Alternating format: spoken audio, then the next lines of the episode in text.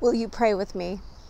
May the words of my mouth and the meditations of all of our hearts be acceptable in your sight, O God, our rock and our Redeemer. Amen. According to a Greek legend, in ancient Athens, a man noticed the great storyteller Aesop playing childish games with some little boys. He laughed and jeered at Aesop asking him why he wasted his time in such frivolous activity. Aesop responded by holding up a bow, loosening its string, and placing it on the ground. Then he said to the critical Athenian, Now answer the riddle if you can. Tell us what the unstrung bow implies. More about that in a moment. Have you ever stopped to think about just how busy God is?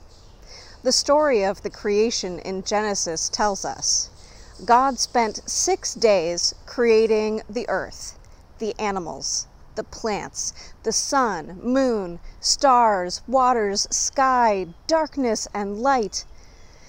And on the seventh day, God finished the work that God had done, and God rested on the seventh day from all the work that had been done. The Bible tells us clearly that God took time for rest. On the seventh day, God finished God's work. That means that creation was incomplete, unfinished, until the Sabbath, the day of rest. Rest was a part of the work of creation and it still is. But this is the commandment we are most inclined to ignore. I know for me, there are times when I wear my busyness like a badge of pride. Because part of me believes that if I'm busy, I'm important. If I'm busy, I'm not a slacker. If I'm busy, my life matters. Our Puritan ancestors, with their strong work ethic, would be so proud. But the thing is, I'm not so sure I should be. This morning's reading comes from the Gospel of Mark. It's a story of how the disciples all came and gathered around Jesus, and they told him all about what they had been doing. Scripture tells us that they were coming and going, preaching and teaching and healing, and not even taking time to eat. They were saying to Jesus, Look, look at all the many things we've been doing. Look at all that we've taught. Look at all the people we've healed. Look at all that we've done. So, what they're really saying to him is this Look at how busy we have been. And what does Jesus do? He doesn't hand out trophies or bonuses. He doesn't even say, Good job. Instead, he says, Come away to a deserted place, all by yourselves, and rest a while. I bet those disciples were so disappointed. They were probably expecting at least a big pat on the back, and all Jesus had to say was, yeah, you probably need to take a break. He didn't even care about how busy they were. It's almost like he was saying, You can't work your way to salvation. Of course, this is what our faith teaches us. We don't earn salvation by working hard. We don't earn God's love by being busy. God just loves us and God gives us grace because of who God is, not because of how full our calendars are or how heavy the load is that we carry. It's truly countercultural. It's important that we rest from our labors if we truly seek to be whole, if we seek to be the people that God created us to be. Later, in Exodus 31, verse 17, we read that in six days the Lord made heaven and earth. And on the seventh day, God rested and was refreshed. I love that word. God was refreshed. If we follow God's example of resting, we too can be refreshed. Don't you want to be refreshed? The dictionary defines refreshed as to renew the well being or vigor of oneself. We can renew ourselves, or in other words, become like new again through rest.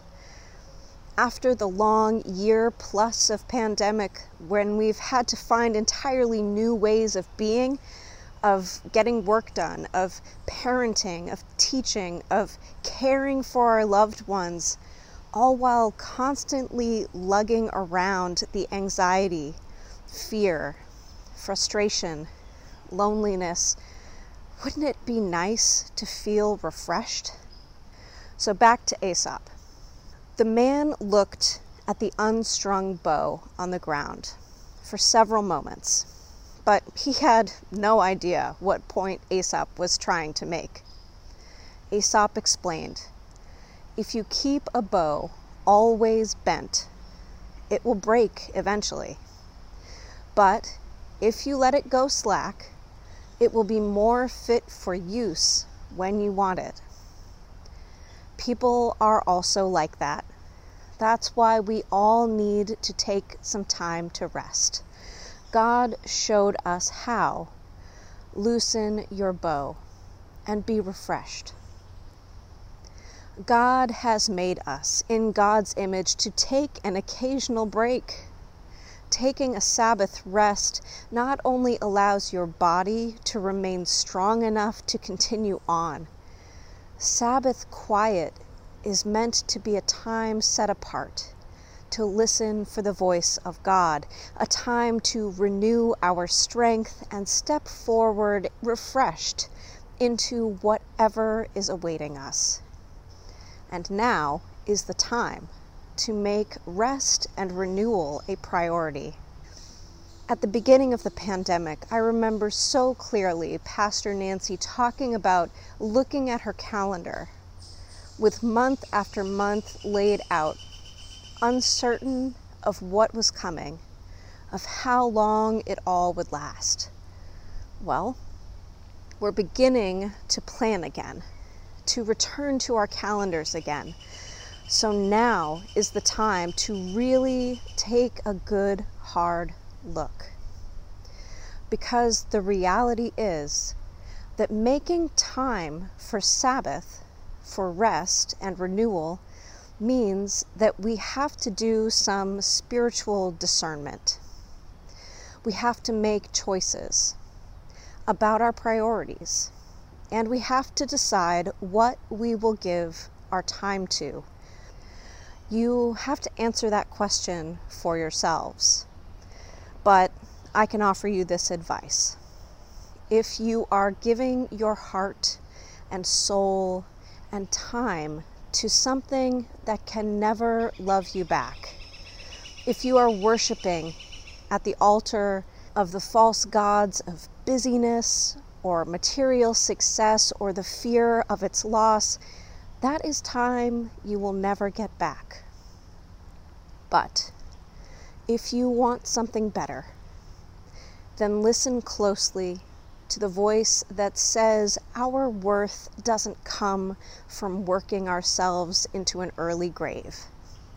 It comes from the one who loved us on our first day and will love us on our final day. And he's asking us all to stop and come away with him to a place where we can remember what really matters. Amen.